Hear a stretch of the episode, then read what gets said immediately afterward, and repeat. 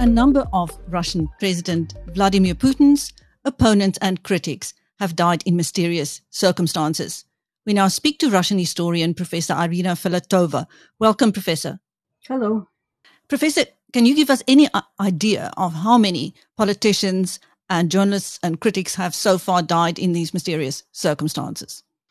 Uh, well, uh, quite a number of independent investigative journalists in Russia uh, were killed in mysterious circumstances, or at least uh, people uh, who ordered their assassinations were not yet found. there were several very prominent politicians, such as Nemtsov, uh, and recently Prigozhin, who died, and now Navalny, who was the most uh, prominent uh, politician, opposition politician in Russia, who is dead. What can you tell us about the death of Navalny? Have you heard anything that's not been in the news? No, it is impossible to find out what uh, really happened there. Uh, but it is quite obvious that he died on the watch of uh, the Russian state. Uh, however, he died, uh, uh, he spent a, about a year of his uh, time in this confinement in the pen- penal cell, which is in itself such a punishment that, you know, all in all, 28 times he was sent to such penal cells, and uh, this is in itself a torture. Uh, so I hope that sometime the, the, family will get the body, and sometime it will be possible to investigate what happened. But we may never know. Why did he return to Russia? He must have known how dangerous it would be. Uh, you know, this is the most common question that foreigners ask, but uh, for the Russians, the answer is clear. That is why he is popular. Uh, once at one of the meetings, he said, uh, I don't have any other country. I don't have any other people. Uh, I don't have any other family. Uh, I don't have any other voters. It's you. It is you are my people. Uh, he would have been a nobody uh, had he stayed abroad. Uh, you know, it is very important for the Russians to feel, particularly now, uh, that their politician is with him. Those who who emigrated, uh, well, they, they, there was no way out. They had to because they would have been have been killed too, or they would have been imprisoned and silenced. They are not silent, but they are abroad and the Russians are at home. They have nowhere to go at all. Uh, so it is very important for them to know. It is not by chance that when he returned, he returned in 2020. Uh, sorry, he was poisoned in 2020. Uh, and uh, uh, at that very moment, his popularity increased about four times Uh, his sort of uh, trust in him increased about four times. this is very important to know. Yes, he is with us, he is suffering for us. We are now on the eve of the second anniversary of Russia's invasion of Ukraine, with Putin boasting that he has beaten sanctions. What do you say to that? Uh, Russian economy is doing much better than uh, uh, than uh, the West was hoping when the sanctions were introduced. Uh, partially, this is the result of the fact that the sanctions are not uh, the in the fully world sanctions, of course, China and India and some Arab countries and Turkey are working with the Putin regime. They may not be fully uh, supportive of the invasion of Ukraine, but they do work with Putin. They do work with the Russian government, so they help the Russians to keep their profits uh, from oil uh, and gas, uh, and also the Russians are, uh, a very passionate uh, nation. Uh, I remember that uh, Stalin um, thanked the Russian people for their patience when the war was over. Uh, they are prepared to tolerate much more than any population of a Western country would in such circumstances. They do uh, take much more pain, they do take much more su- suffering, and uh, they can satisfy themselves with the less. Uh, so, yes, the Russian economy is doing better than it was foreseen. It doesn't mean that it will last forever uh, because uh, uh, Russia is sending more and more troops to the fronts and the patience will run, run out one day. Uh, it is also true that uh, this economy that Putin has now created, it's a military economy and it is also, it cannot continue forever.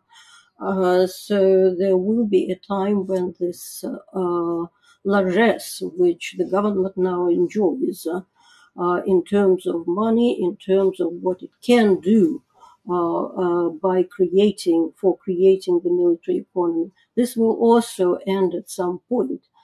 Uh, but for now, for now, it seems quite enough to defeat Ukraine, what Russia has got.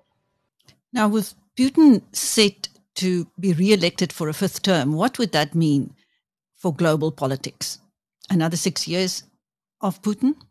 How would that play out for the West? Oh, not very nicely. Uh, look, uh, Russia has now been turned into uh, a system which is uh, uh, very unfriendly to the West, to the Western values. Uh, Putin has been hell bent on showing to the West its own weaknesses uh, he was absolutely sure that it's his historic mission to show that the West that in reality uh, it is incapable of keeping the world order in the way it has created it. Uh, and he called the West's bluff. it is really not coping with what he's doing now. it seems incapable of uh, really helping Ukraine despite all the demonstrations of solidarity, despite all the uh, promises, uh, both from the United States government and from Europe. But for now, uh, it is not quite working. And uh, on the ground, the Russian troops are moving ahead. Now, um, may we turn to South Africa's relationship with Russia? I understand that it was the oligarch Viktor Vekselberg, who once again bailed out the ANC and paid its debts. I don't know if you have heard that. Uh, well, I have uh, definitely heard that the Russians did uh, help uh, to pay its uh, to pay the, to to for help the ANC to pay its debt. Uh, but I don't have any uh, tangible proof of that. And uh, if it was Vekselberg, maybe it will be reflected in some accounts books of the ANC. We shall see that. Uh, but after all, the Chancellor House, the financial arm of the ANC, is part of the Vekselberg's empire in South Africa, so there's nothing illegal about that. What's beyond that is a different matter whatsoever. We don't know. Uh, but I do hope that the local investigative journalists will finally dig out who paid that debt. Uh, but there are deeper uh, connections than just the money. You know, uh, just at the time when Navalny was killed, uh, the uh, a, a, the ANC delegation was in Moscow, it was in Moscow at the meeting of the powers of the representatives of the parties which are fighting against neocolonialism, or what Moscow calls neocolonialism, uh, which is uh, the influence of the Western world, economic, uh, political, cultural, etc. Uh, the, these governments, such as representatives of Iran, China, uh, etc. Some of them are members of BRICS, some are not. Uh, but uh, their idea of fighting against colonialism is fighting against the West. Uh, and so the ANC delegation was there fighting against neocolonialism. And no comparisons ever came to their heads. They did not say anything about Navalny's death and no comparison with their own fight for freedom. They fought for democracy. They fought for freedom. They suffered in prisons. Uh, their activists were killed. And this is remembered. This is uh, uh, what the ANC history is. But they are not capable of recognizing the same pattern in Russia. They are not capable of recognizing how repressive this uh, uh, government is, the government that invites them to fight against neocolonialism. Uh, it really boggles my mind. How can it be? There are some honest people among the ANC leaders, after all. Why are they silent? How important is it to Russia that the African National Congress wins this upcoming national election and stays in power? What is at stake for Russia? What's the, you know, the quid pro quo here? The ANC is the best friend, uh, but so would be Zuma.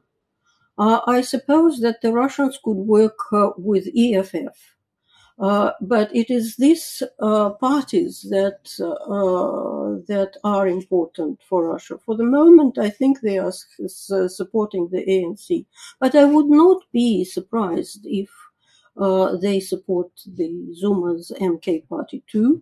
Uh, and EFF has been so friendly with the Russians, uh, that, towards the Russians, uh, that uh, there couldn't be any objections on the part of the Russians to their coming to power, but they won't. Uh, so the best hope is the ANC, which is very pro-Russian, which would not really destabilize the economy to such an extent that Russian interests would be damaged. Uh, they need the, the, South African economy to be stable and developing in their own interests too. And of course, they need South Africa as a political ally, and the ANC is the best of the possibilities. Thank you. That was Professor Irina Filatova speaking to BizNews. I'm Chris Steyn. Thank you, Professor.